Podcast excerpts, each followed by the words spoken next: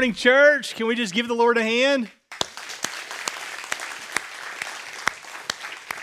Well, we want to welcome you uh, to uh, Stone Point Church and uh, both of our locations here in Wills Point, and also those uh, joining us in Edgewood, Texas.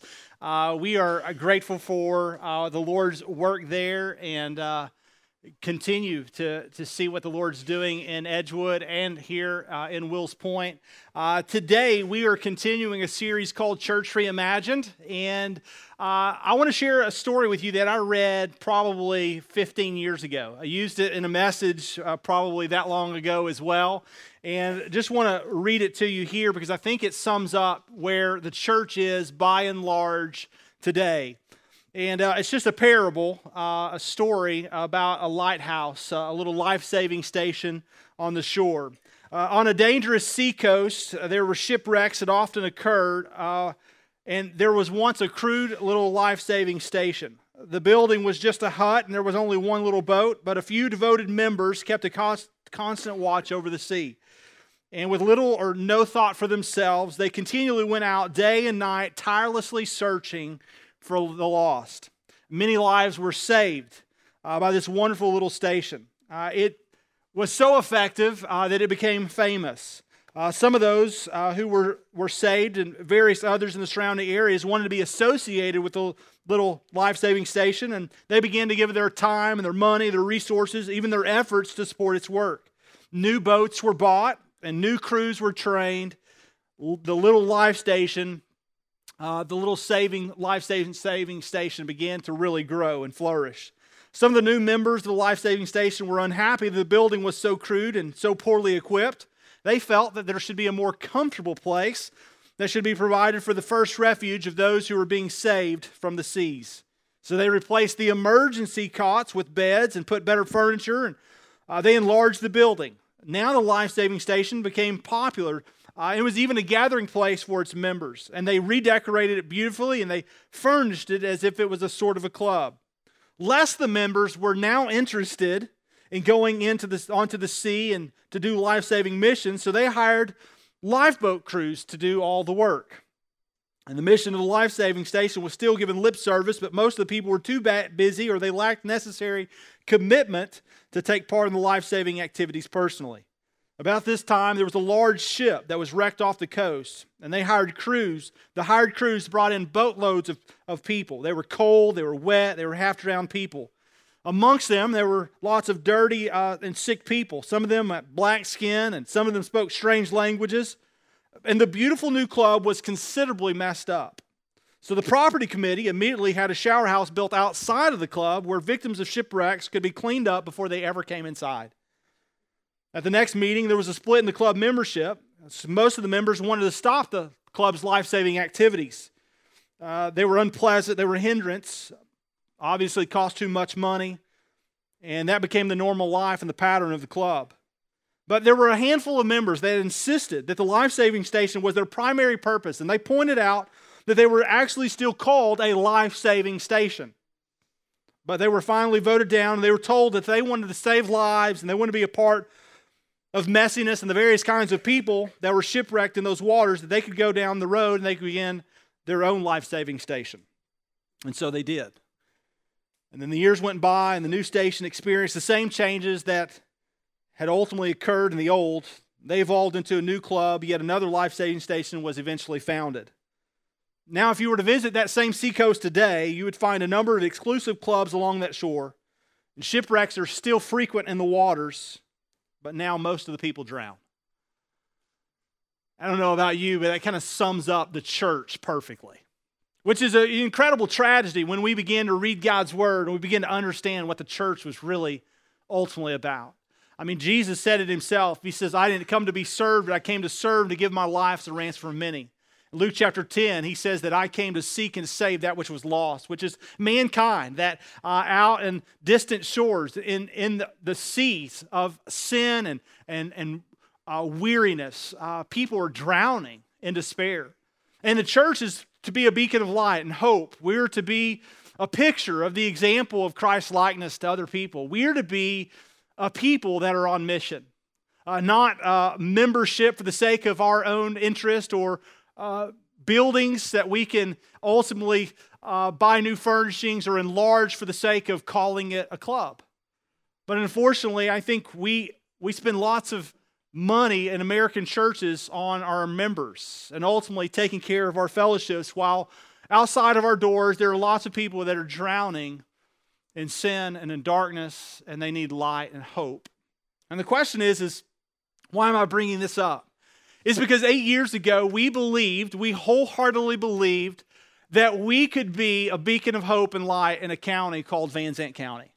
Um, one of the questions that oftentimes was posed to me, and not not very often to my face, but many times behind my back, would be why do we need another church? I mean, after all, don't we have enough churches in Van Zandt County? And the answer is absolutely, we have plenty of churches.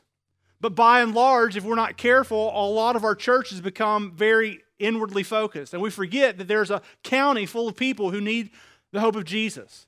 And so when we began, we didn't believe that we had all the answers. We didn't believe that we had the right methods or ultimately the right ministries. But what we did believe was that there were a bunch of people in our county who were unchurched, who were dechurched, that needed the hope of Jesus. And one of the things that we said from the very beginning that we were going to fight for is that we were going to continue to always be a life saving station. That at the end of the day, that even as people came from other churches and, and wanted to ultimately, in some ways, put their preferences on us, we were always going to fight to be a church for people who didn't go to church. And so we uh, adopted a, a slogan uh, that was called "No Perfect People Allowed." And what that simply meant was is that we are all broken, we're all messy, we're all drowning in our own sin, and ultimately a, a sea of despair without Jesus, and we need Him. That apart from Him, uh, as the Apostle Paul would write in Romans chapter seven, we know there's nothing good about us. And so we said we're going to fight for that. And as we began to fight for those things, here's a handful of things that we said were going to be really important. One of them is that we believe that we, we needed, a, in a sense, a second Reformation. The first Reformation uh, was getting the Word of God back to the people. That was in the um, you know, five, uh, 15, 16, 1700s. You had guys like Martin Luther and you had John Calvin and uh, you had so many others that were fighting for a reformation to get the Word of God. Now we say we, we believe that we also should have another reformation, which the work of God is back to the people. That the, the church is about the priesthood of believers, that it's not about ordained clergy, so, so to say, but it's about people, the people of God being on mission. And so one of the things that we said a couple of weeks ago is that from the very beginning, uh, that every dollar we have goes to the mission. Uh, that we don't just supply missions so we can pray for missionaries across uh, or abroad so we can pay them to do the ministry. We say, hey, we're going to support missions all across the world. And so we have some strategic partners, but one of the things we said is we believe that the church is most on mission when we go on Monday to our workplace and we begin to live out the gospel in our own context. We believe that teachers who teach for the sake of the cause of Christ do a greater importance to our county, maybe than anyone else. Uh, we believe that as you go in um, to work tomorrow, as you prepare in a cold, dreary day to go outside and potentially work in a labor task oriented workplace, that you could grumble or complain, or you could say, This is the day the Lord has made, and we're going to choose to rejoice and be glad in it. And we could be a beacon of hope or light wherever we basically said that our members here are the mission. That our mission is to go out into treacherous waters, even when they're not, when they're not pleasant, when they're dark, when they're gloomy, because just beyond the darkness, there is a soul, a person created in the image of God that needs hope. And ultimately, in their despair, they need to know the comfort and the love that Jesus can provide. And we believe that our pastors aren't the ones that are only walk, ones walking into darkness, but that we are equipping our members to do that. Which brought up a great question we addressed last week. Well, what are members anyway? And ultimately, here at Stone Point, what we just say is this: is members are just people who have identified themselves as a person who wants a shepherd. That's it. That's the only difference. At, the end of the day, membership here doesn't have a ton of perks. What, what we have committed to is this: is that we have committed to love one another, to forgive one another, to care for one another, to admonish one another, to bear one another's burdens, to um, respect one another, to care for one another, all the things that you would find in the New Testament, the one another's of Scripture. We've committed to that. But beyond that, what we've said is, is that we want a shepherd. And if you are a member here, all, that's all you've said. Is you just said, hey, I want someone to ultimately care for me and to be accountable for me. We said that, hey, membership here just means ownership, that we all bear the responsibility of the church, and we all are part of a life saving station, a mission. At the end of the day, it's not about chairs, it's not about our own comfort, it's not about the things that we oftentimes make it about, but it's about us being something that's different in the world. It's called the church. The question is, is why are we doing this series eight years in? And here's why. Because I think every couple of years we have to do this to remind us of where we're coming from. So, one of the reasons that our church membership goes back to zero every couple of years is just so that we can purposefully come back to the table and say, hey, guys, y'all remember why we signed up for this? Hey, you, rem- you, you remember why we all said we want to be a part of this? Hey, do you still believe in that? Hey, do you still want to do that together? Hey, if you want to do that to, together with me, hey, let's sign up again. Let's be a part of that. That's called a 4C assessment. If you're a member here, you should have got that. Take some time over the next couple of weeks, pray about it, encourage God uh, to use that to spur you on towards loving good deeds and, and fill that out. So, uh, right now, our membership, we're tracking just over a, a little bit over 100 people, I think.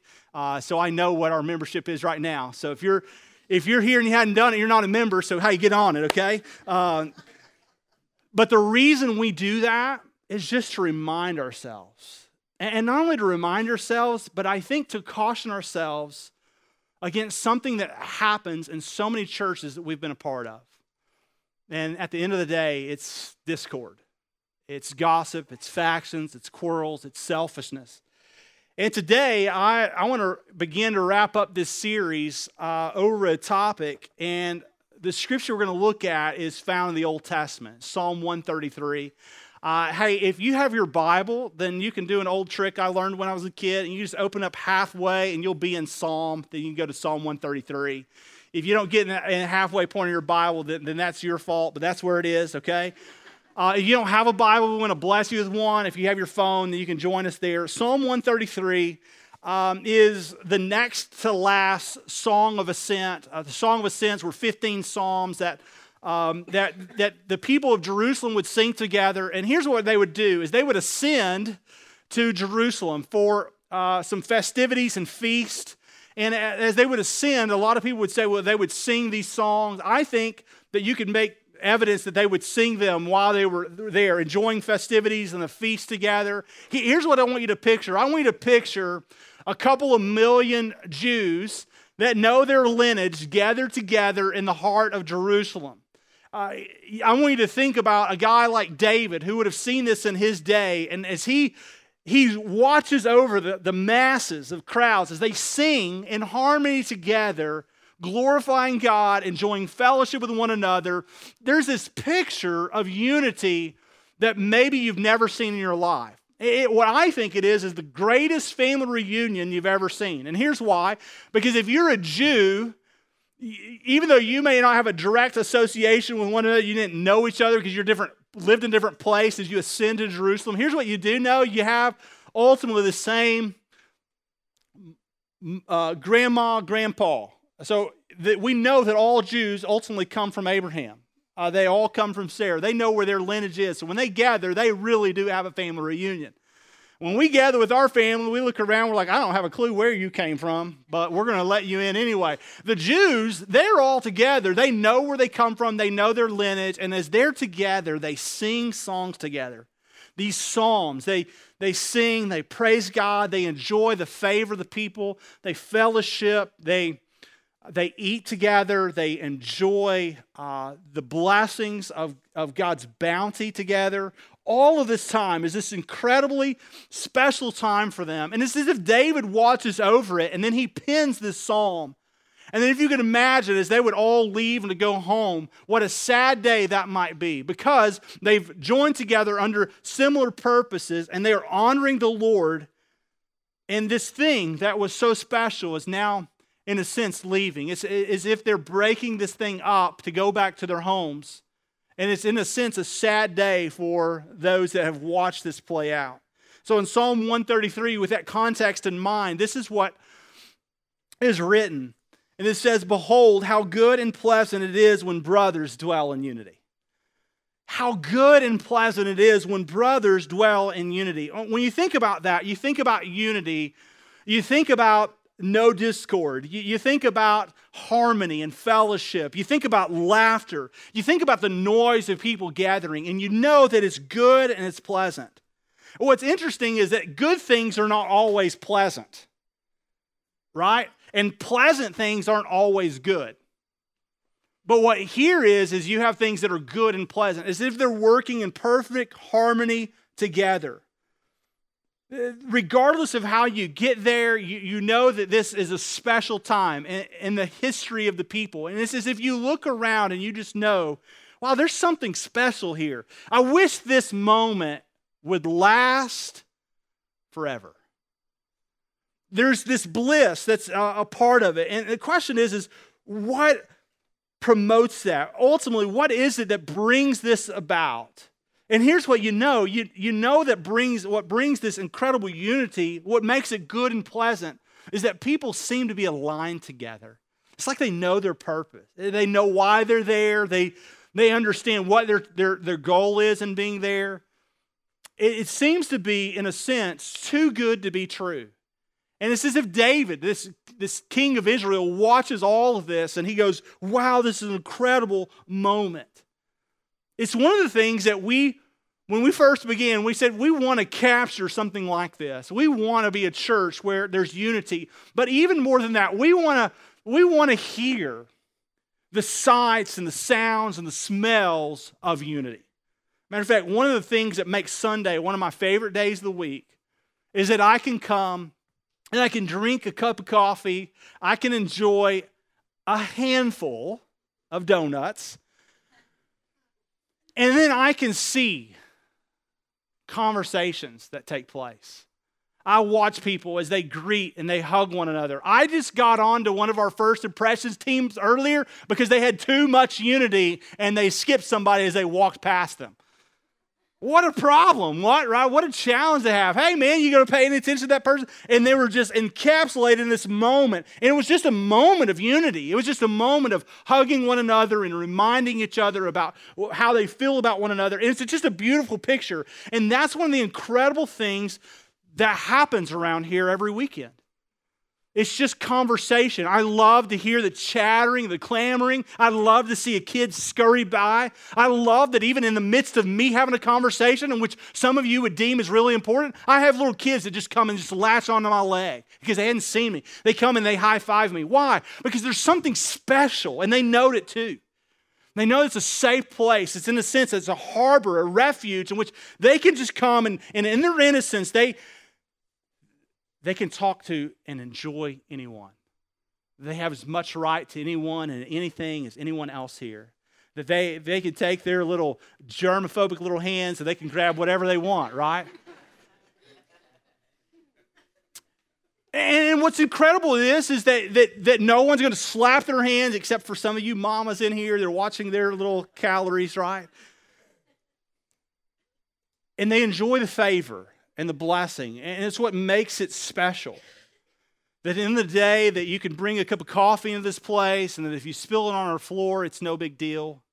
That there's, no gonna, there's not going to be anyone that's going to get onto you because uh, you, you track too much mud in or vice versa the end of the day, there just seems to be something special. And, here's the deal as you're having these conversations, I think I just want to remind you that in those good things, the good and pleasant things, if you're not careful, there can be a couple of things that come of those that don't honor the Lord.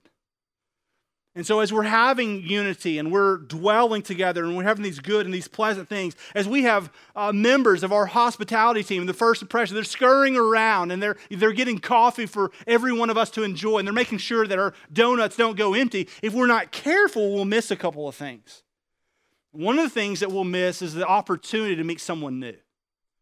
We'll miss an opportunity that in our, our time together, that our eyes aren't up on someone that doesn't understand what it is that you and I enjoy. And the reason why is because they, they walk into this place, and at first glance, you think, well, this place is kind of small. And then you get in here, and you're like, oh my goodness, I wasn't expecting this. All these people, where do I go? There's fear there. And what would it look like if you just in, in, in our moment together, we just pause and you go, hey, let's help them. I mean, at the end of the day, are we here for ourselves or are we here for other people as well? And so just reminding ourselves of that uh, on both campuses that regardless of where we are or at the end of the day, where we gather for this thing called church, that there's always other people here that want what you and I seem to enjoy. The second thing that I would warn you against, so as we gather, if you're not careful, your gathering, the good and pleasant conversations, can turn to things that aren't good and pleasant. And ultimately, you can begin to use that opportunity to bring contention and striving among the body. And it's not uncommon that if we if we're not careful, we'll get together and, and, we'll murmur or we'll complain about something. It could be a slight little change, or it could be something that in a sense challenges what we do or what we have done, or hey, this is my spot, or hey, I do that. What are you doing in the way? All of that, if we're not careful, causes contention. And the reason that you have to be careful about that at some point is because at the end of the day, the good and pleasant things, as people dwell on unity, can become, in a sense, a place where unity is no longer dwelling. And the reason it's not dwelling there is because we begin to murmur or complain or to bring striving or gossip or contention. And here's what I want you to know. And listen, I, I say this, and I say it with I say it with a, a saddened heart. Every church split began with a murmur. Every church split began with a slight complaint, and then one day it got traction because there was someone who gave it ears. And when they gave it ears, they also gave it an accommodation and said, You know what? You're right. I noticed that too. And instead of dealing with the, the challenge as if you're a part of the problem, the solution, you just create problems. We create problems. And so one of the things that we've always said we're going to live by, hey, we're going to only get, we're going to address things, and if you're a part of the problem or the solution, then we're going to get in it. And so you, if you don't want to be a part of the problem, then don't give ears to it. And how often, if you're not careful, in a place where there's meant to be harmony and unity, do you give ears to something that ultimately gives traction in the body that doesn't honor and please the Lord? And now the bliss, the encouragement, the harmony that was once beautiful as people dwell in unity can now become striving. Now, I think all of you understand what I'm talking about. If you're not careful, we can take something that's so beautiful and we can turn it into something that's corrupt. And the thing that you need to know, though, is this is that murmuring and complaining, ultimately striving, is never from the Lord, ever. Matter of fact, you'll see this time and time again. I just want to give you a handful of Proverbs. This is where wisdom comes from a lot of times in the Bible. Uh, Proverbs 10 12. Look at this. It says, Hatred stirs up strife, but love covers up all offense. Hatred stirs up strife. So, one of the things that we'll oftentimes say um, in our family is, Hey, you're stirring me. And what that means is, is a gentle answer turns away wrath, but a harsh word stirs up anger. It's a proverb. And so what we're saying is, is hey, if you're ever gentle with me and you love me well, you don't stir my anger. What stirs my anger? Quarrels, factions, selfishness.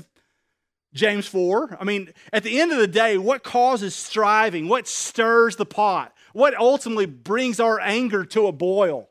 Striving, right? Contentiousness. All of those things are what bring it. So if you want to stir that or, or use that in your family, uh, hey, you're stirring my anger, then your family ought to know what's happening. You are, you are stirring the pot. You are bringing about discord and strife. It's not helpful. Proverbs 13:10 says, "By insolence comes along nothing but strife, but with those who take advice is wisdom." Proverbs 15 verse 18, look at this, "A hot-tempered man stirs up strife, but he who is slow to anger quiets contention." Proverbs 16 28, a dishonest man spreads strife, and a whisper separates close friends. Whisper, going around from conversation to conversation. Hey, did you hear this? Did you know this? Oh, can you believe that happened? Oh, did you know they did this? And what I want you to realize is this is that this type of thing, Proverbs 10 12, hatred, Proverbs 13 10, insolence, Proverbs 15 18, hot tempered, Proverbs 16 28, dishonesty and a whisper, those things are not from God. Ever. in any context, in any place. The slandering of another person or discord among the brethren is never a thing that Jesus promotes. Now, what I am not saying is that you shouldn't have conversations and that you shouldn't admonish one another and that you shouldn't uh, have, have face-to-face conversation that you shouldn't go to your brother. You should obviously do that. But the problem is, is that when we don't do that we begin to clamor and murmur and we get in little pockets of conversation. And so one of the things that i hope we are known for in this fellowship is that when we see a problem or we're a part of the problem or we get roped into a problem that we just go you know what? You just said this to me and so hey let's just address it now, I'm going to give you an opportunity, and this is how I'll oftentimes say it to our team and our staff. Somebody may say something to me, or I may say something to somebody else, and I'll go, hey, listen, you need to go and talk to them. Like, that's going to be helpful. And then it's not uncommon that maybe we'd say, hey, listen, you got 24 hours, 48 hours. How much do you need before I go and do it for you? It's not uncommon that I'll hear something in one of our ministries, and it'll finally get to me. And when it finally gets to me, I'll go, hey, why didn't y'all handle this? If you don't want to handle it, I'll go handle it. You let me know. I'm willing to jump in right now if you want, because this is not going to be helpful for our body. At the end of the day, why? It's because it stirs up things. It's, it's not helpful to us, right? It's unity. You know why unity is a blessing? Is because everybody is working together. It's not that, that unity means that it's total bliss and there's no problems or challenges. That's not what it is. It just says that when there are challenges, when there are problems, we're just going to deal with them. We're going to finally just move through it. And I'll tell you, can you easily get to a place within the body that you murmur, complain, and you don't dwell in unity? Yes. Is it dangerous? Yes, it's very dangerous. Why? Is because unity is a display of who God is. Look at verse 2, and I think this will bring it home for you.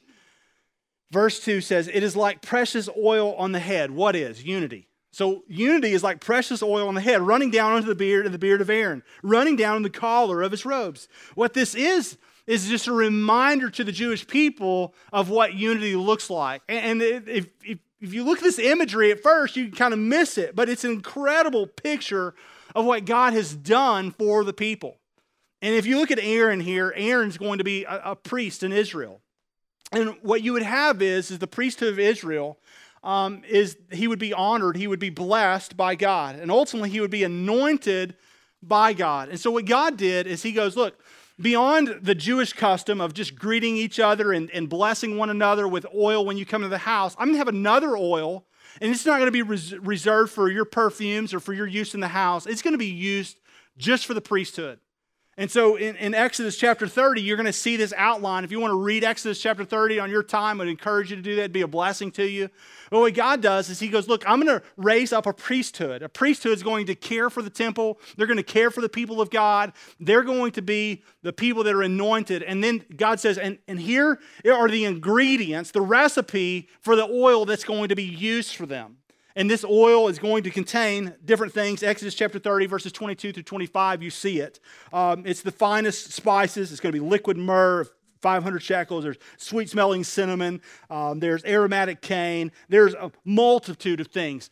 And what it is, is these ingredients. And then what you're going to do is you're going to take this and over the priesthood, it's a symbol of anointing that you're going to pour it over his head. And it's going to come with such abundance, it's going to flow off into the beard of Aaron, if you can just see the imagery. And then from there, it's going to fall even onto his robes and his garments. The idea is it's the anointing of God to the people of Israel that you have a priesthood.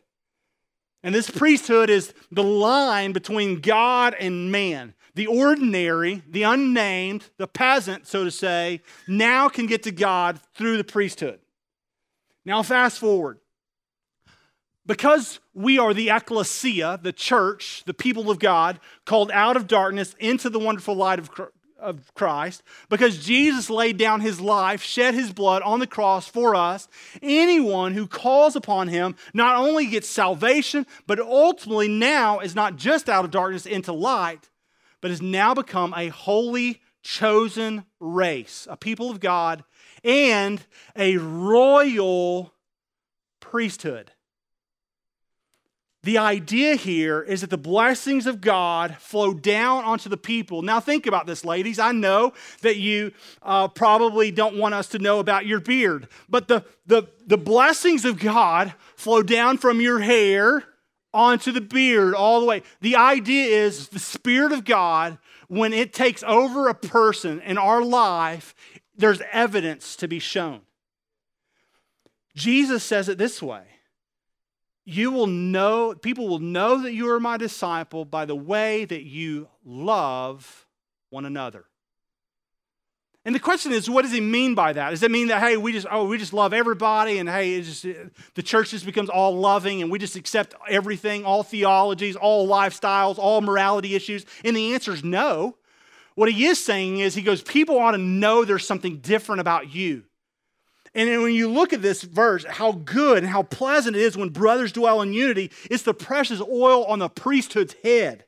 It flows down into the beard and to the beard of Aaron, running down to the collar of its robes. The idea here is that unity communicates something. It communicates to a dark and dying world that there is hope. And the reason there's hope is because if you look at that little life saving station, they're unified. They're different. They're diverse. I mean, there's so different different types of people, and I mean, there's different colors of people and different shapes and sizes of people, but they all seem to promote something. They all seem to be unified over certain things, and it seems to be good and pleasant. It seems to be a blessing. And so when the people of God display the love of God to a dark world, it's evidence of the blessing of God on the priesthood of believers. Guys, uh, think about this for just a second. Is it ever a blessing to the kingdom of God that a handful of people get mad and go start something new? I mean, is it ever a blessing of God when people murmur or complain or even give ear to that? Is that ever a blessing to God? Think about that for just a second. And moreover, if it's not a blessing to God, do you ever think about what that communicates when we don't just go to the people that we have a challenge with? And when we go to everybody but them, do you know what that communicates? Here's what it communicates. Listen carefully. It communicates that you are not one with God the way you think you are. Holiness, holiness never, ever, holiness never, ever brings strife, contention, and hot tempered actions among the body. It never does. Listen, when you fire off that email to somebody and you haven't prayed about it first, but hey, let me, I'm to give them a little piece about what I see. Listen, did you pray about that first? I mean, did you, did you think about that? Did you ask the Lord, hey, what's this to do to the body? Hey, hey, what other parts are to be affected here? Hey, did you ever think about that? I mean, before you hit the send button on Facebook, you let the whole world know what's going on in your life. Did you ever think about that? Hey, hey, what's that look like? Am I striving? Is it contentious? Ever thought about that? I mean, at the end of the day, listen, we have one hope to the world, and the hope is, is that Jesus changed our life. And you think about the church just by and large, is it really evidence in our culture of any change? Do you know why we fight for what we fight for here? I mean, do you know why things that here are really important to us? The reason that we seem to major on some of these things is because they really are important. I mean, at the end of the day, it's precious oil flowing down. It's an abundance of what other people see. Unity's not contrived, it's not made up, it's not phony, it's not false. It's intentional, it's purposeful, and it's a representation of the gospel to other people. Listen, unity is a picture of the Trinity a Father, Son, Holy Spirit, all working in unison as one. They're diverse in the, what they want to accomplish, but they're unified. There is order, meaning that the Son is not greater than the Father, and the Spirit is not less than the Son. They're all working in harmony, in unity, promoting the greater good of God our marriage is the same. A man and a woman, totally different, way diverse. But with equality, neither part greater than the other, both glorified in the image of God, Psalm 139, both precious in the sight of God. different roles, different distinctions, but yet unified in order and equality, all representing a unity of God. That's our marriage. And it's the same as the church. All a picture of the Trinity and the marriage of people. See, what we do as a church really does matter. Why? Because it's like the dew, verse 3. Look at that. The dew of Hermon, which falls on the mountains of Zion for the, there the Lord has commanded the blessing, life forevermore. It's like the dew of Hermon. Her, Hermon is a mountain up to the north. And uh, this mountain is a big mountain in the north, and it would be a blessing to the mountains of the south. Now, look at the mountains of the south, they're unnamed. Uh, you don't even know. What you do know is that the dew of Hermon seems to be a blessing to the mountains of the south. Why? It's because it's like the oil that overflows. It's like the dew that, that ultimately resonates, and even the mountains around it get its blessing.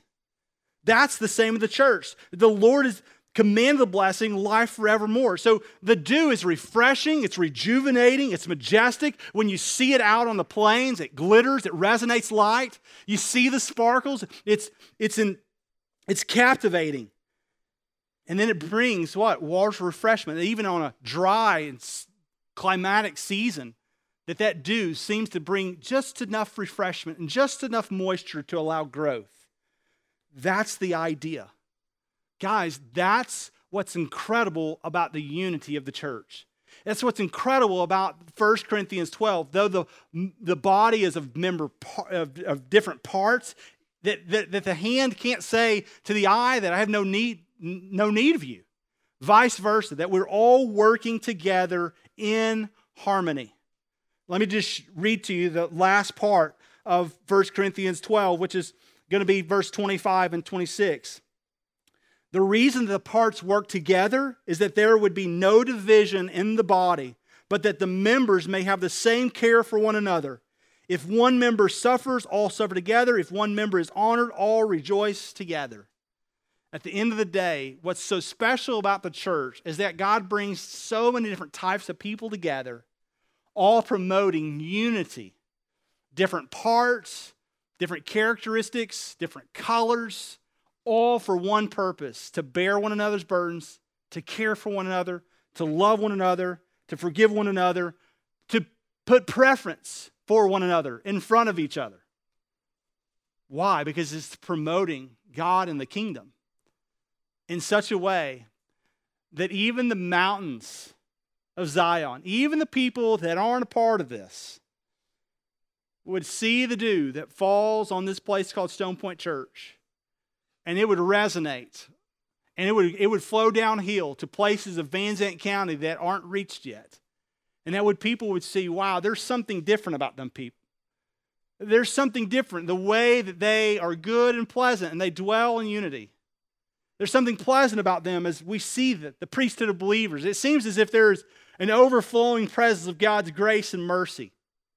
I want a part of that. Guys, that's what the church is. And I pray that you would know how important it is for us not to become a life saving station that creates another one out of our preference, but that we would fight for unity, that we would, we would desire that because it promotes the kingdom of God, not just here, but abroad. Man, you know how many less churches we'd have in Van Zandt County if we got this concept? Can I tell you that I think if we would have got this concept here 30 years ago, I'm pretty sure there would have been no need for Stone Point Church today. And that ought to bring sadness to our hearts. Because we're not better than, we're just a bunch of people. Matter of fact, none of us perfect. On a mission for people who don't know Jesus. And I pray that we would know that that's still the mission today. And it hasn't changed.